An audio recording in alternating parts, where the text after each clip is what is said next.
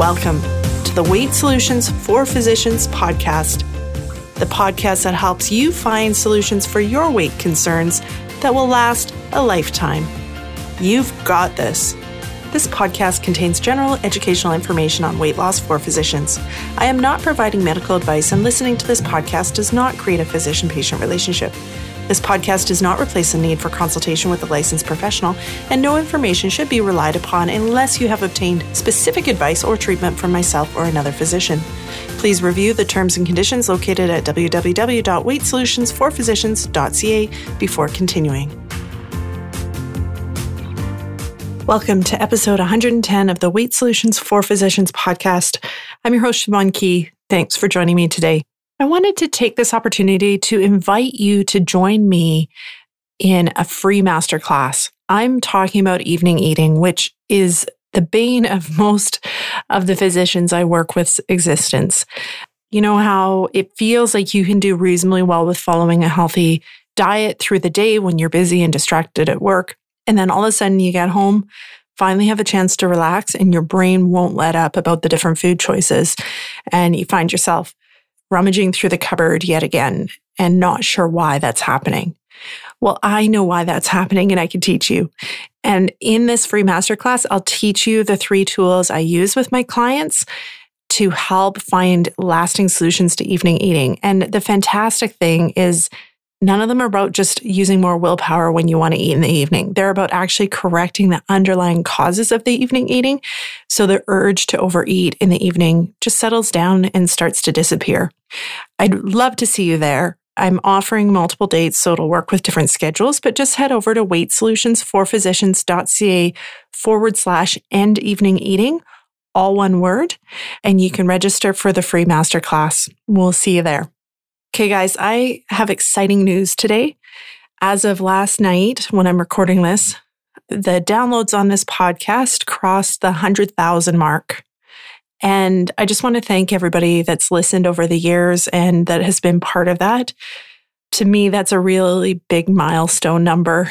And I've had a few different milestone numbers, and it's kind of been fun reflecting back on them today. Is like I remember the first hundred, and that felt like a really big deal that a hundred people would actually download my podcast.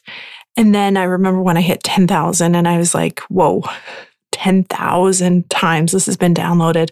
So now to hit 100,000, I just, I'm really honored that you have trusted me and that you continue to trust me and listen to this podcast. And it's been my pleasure talking to you over these past two years. In honor of the 100,000 downloads, if you know somebody who might benefit from this podcast, could you please share it with them? It's the best way for podcasts to get out and spread is for people just to spread it through word of mouth. And I would totally appreciate that.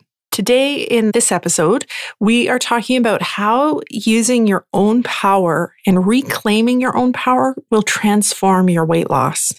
And I came to the idea for this podcast on reflecting from my interview with Dr. Toomer a few weeks ago. So you could check back. That was episode 107. And what really impressed me with the interview with Dr. Toomer is how when she encountered significant health issues, she was really able to claim ownership of her own power to make changes. And it started me thinking about how often we've been taught to give that power away or to not recognize our own power, and how that giving the power away can actually be part of what can be holding us stuck and what can slow our progress to where we want to be and slow our progress to the goals that we want to reach. And how part of long term weight loss and managing stress and binge eating is claiming that power back and owning that power for yourself and then using it to accomplish what you want to accomplish in your life. And the beauty of this is that when you approach it this way, yeah, you can transform your eating, but it reflects into so many other areas of your life as well. So if you start owning your power and using your power to be really intentional with what you want to do with your personal goals and your physical goals or your weight loss goals, things like that, those skills are then transferable to pretty much anything else. So you can then transfer those skills over to other areas of your life. And shift where the power is or where you experience the power, I should say, in other areas of your life and start moving towards goals that you might not have thought of in other areas.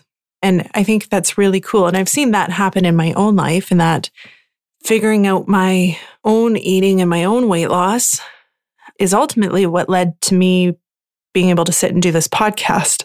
I never would have had the confidence or kind of the gumption to actually sit and speak publicly about this if I hadn't done the work of actually owning the power that I did have in the weight loss and really truly learning about myself and my weight so that I could actually speak openly about it. As we'll talk about, the diet culture, it really teaches us very disempowering thoughts. And when I was stuck in that place in my own journey, I never would have spoken about this. I never, in a hundred million years, would have pictured sitting and talking openly about things that my brain just really wanted to eat and the areas I struggled.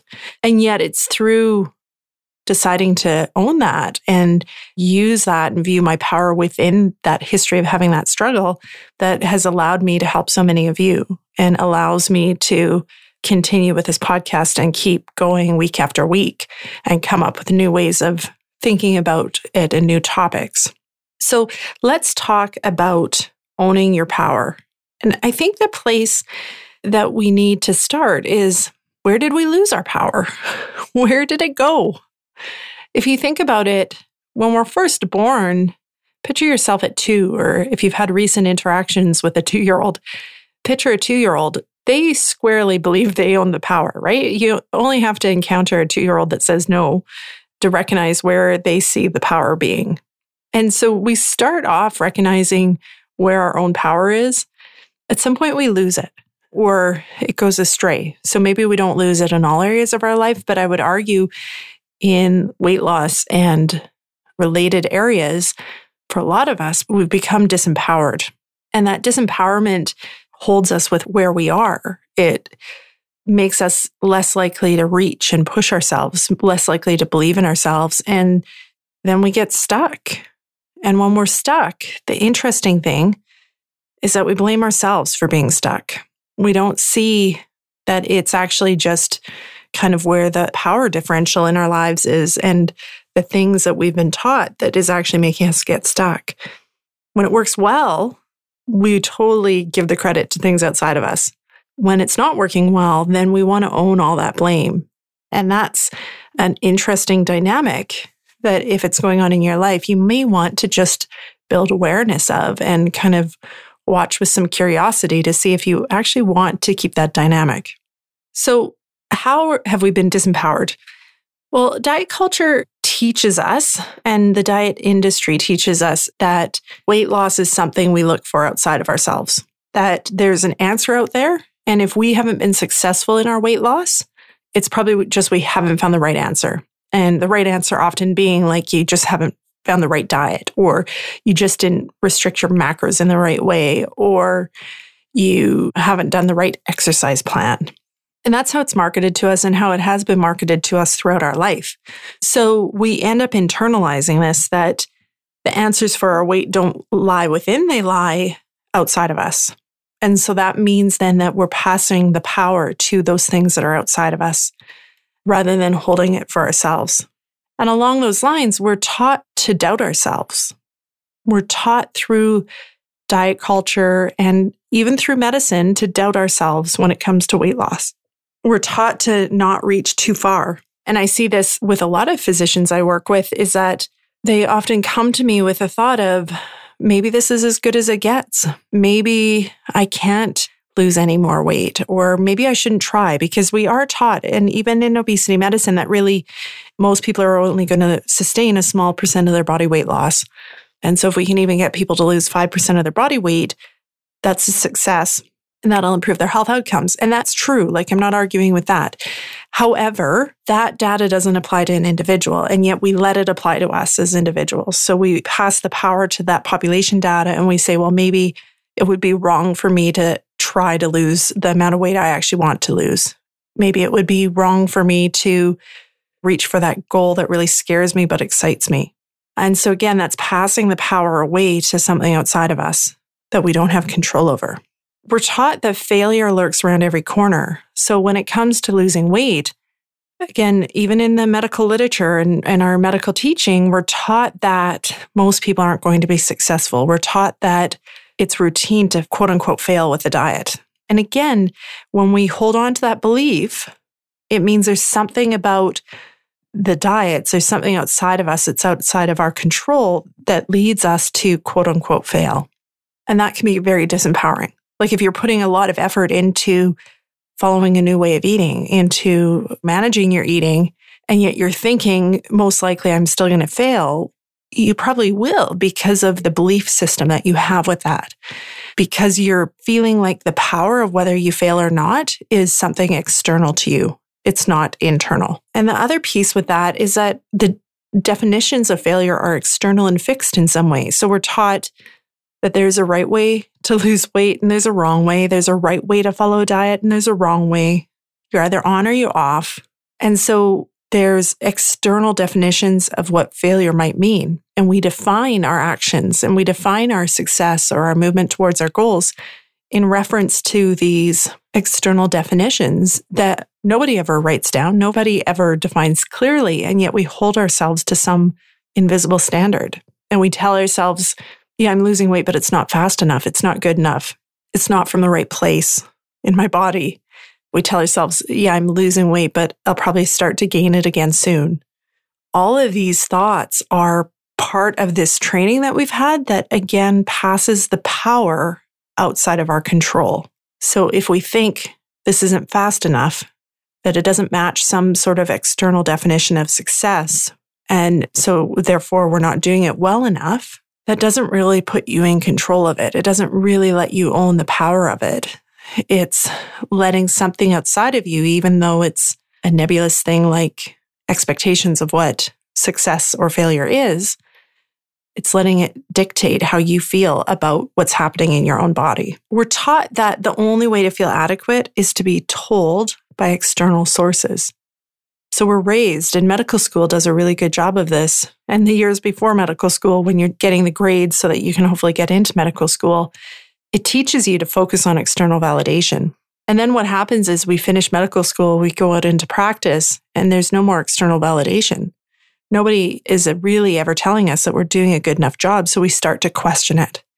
And we're still waiting for some unknown external source to give us that information that we're doing a good enough job. So we're passing the power of deciding whether we're doing a good enough job to something outside of us that doesn't actually exist. And then when we don't get responses back, we kind of make it mean that maybe we're not. And that's where imposter syndrome comes in. So we wait for external validation. We don't hear any external validation because it just doesn't exist. So then we wonder if that actually means that we're not doing a good enough job. And if we were doing a good enough job, we would still be getting that external validation. So again, all that power is moved outside of you and put out into the external realm to something that just isn't even there. We're taught that when things are hard, it means something about us. That if we're struggling with something like we're struggling about our weight, must mean something about us. But when things are easy and go really well, it must mean something outside of us.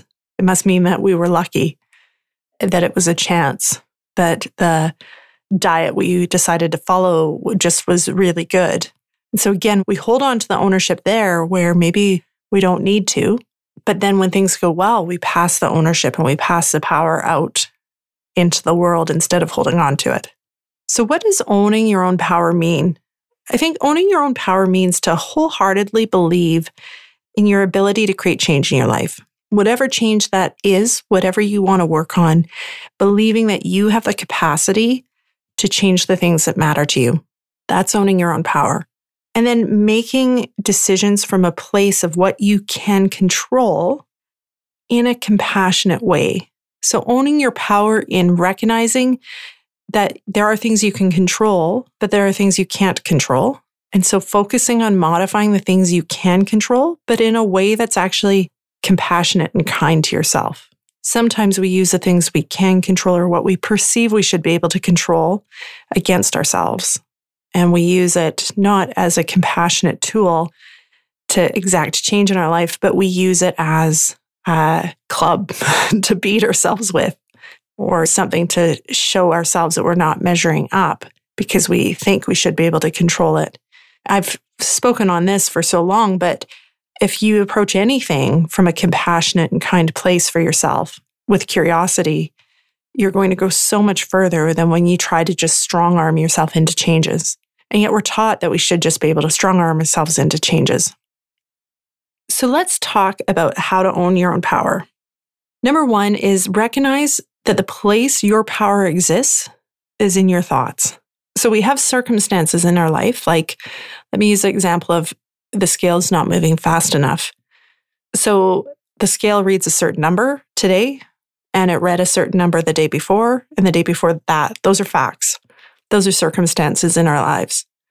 When I have a thought, it's not moving fast enough, that makes me feel disempowered or like a failure or defeated.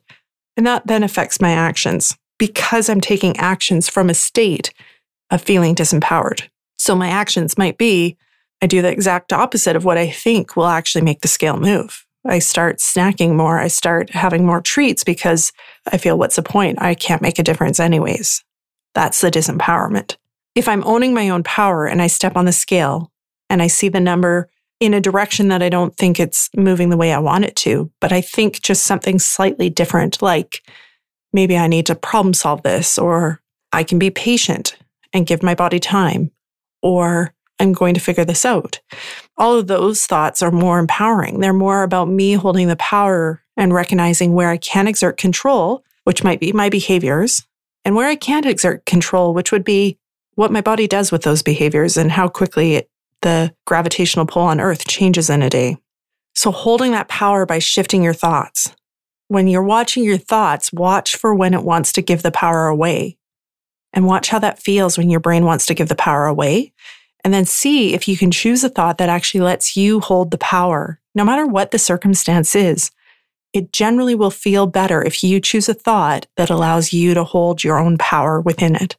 Now, that doesn't mean you control everybody, that you think in a way that you can control everybody. Again, it's holding the power for your own actions and your own feelings. That's what matters in how you feel. Number two is choose to actively believe in yourself no matter where you're at. We often want to wait to believe in ourselves until we have evidence that it's okay to believe in ourselves. And yet, when we do that, we may never get that evidence, or we may get the evidence and we may not notice it. We may either ignore it or we may kind of poo poo it when we see it because we are not using thoughts that allow us to see it and allow us to believe it. So you don't have to wait for any evidence. You don't have to wait for a certain size. You don't have to wait for a certain number on the scale. You don't have to wait for certain behaviors before you believe in yourself that you can do them. The place to start is with believing in yourself. And this sounds really simple, but I want to say that again because it is so incredibly important. The place to start is in believing with yourself. If you believe in yourself and you practice just believing in yourself, no matter what, you'll get where you want to go. The actions you need to take to get where you want to go will become so much easier when you believe in yourself. Don't wait for the evidence. Don't wait for permission. Just believe in yourself now. That's part of owning your own power in that, that you're allowed to. There's no belief polices.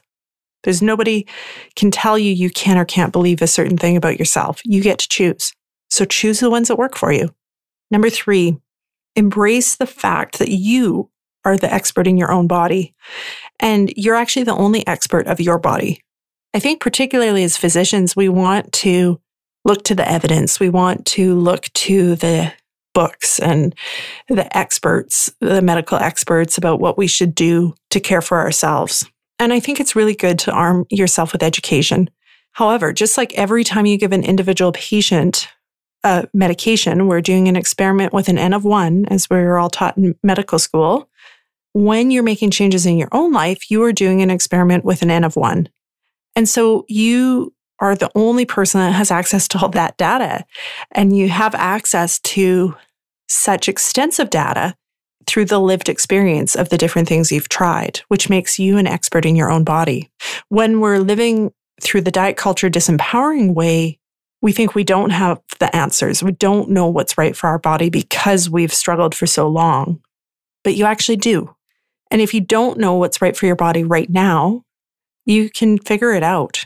You can do those experiments. You can learn things that are interesting to you and try them out. Like if you haven't tried lower carb eating, and so you don't know if it's the right thing for you, then try it and see what happens to your body. See how you feel, see what your hunger's like, see how you enjoy the food, all those aspects of it that help you decide if it's actually a sustainable option for you. So, owning the fact that you are the only expert of your body. I find this is particularly important when we're working on something like weight loss. And maybe if we go back to that thought of things aren't happening as quickly as they should, because our brain starts looking for ideas outside of what we're doing. And it starts to think that maybe that person that posted on social media knows something we don't and that we should be listening to them. And this part of owning your own power is recognizing other people on the internet can say whatever they want and they're the experts in their own bodies, but you're making the best decisions you can in the moment for your own body.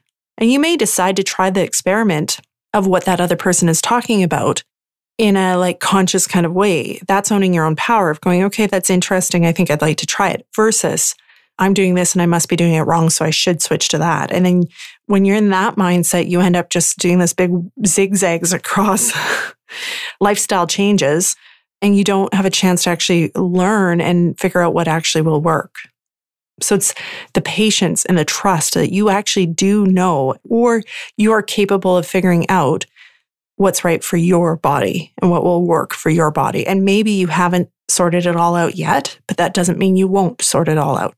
Number four tip for how to own your own power is actively question those disempowering beliefs, even if they feel like fact. Actively question them, look at them and decide if they're working for you. And if they're not, choose to disregard them. So just because you've had a belief for a long time does not mean you have to continue to believe it. You don't have to hold on to it. We often feel like we should because somebody told us that at some point.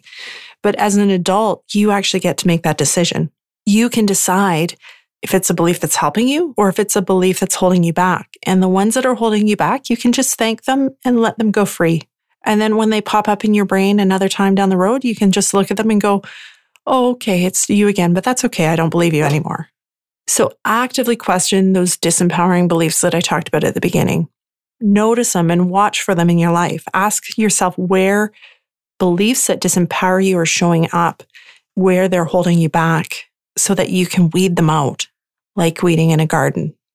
So to summarize how to own your own power, and remember that the definition of owning your own power is the believing wholeheartedly in your ability to create change in your life. So owning your own power is to recognize that your power is in your thoughts. You don't wait for somebody to give you power. Your power exists or is given away in how you think. Number two is to choose to actively believe in yourself no matter where you are at in your journey. You don't have to wait for evidence to believe. Believe first and create the evidence. Embrace the fact that you are the expert in your own body. Nobody else is. It's just you. And if you haven't figured it out yet, you have the power to figure it out.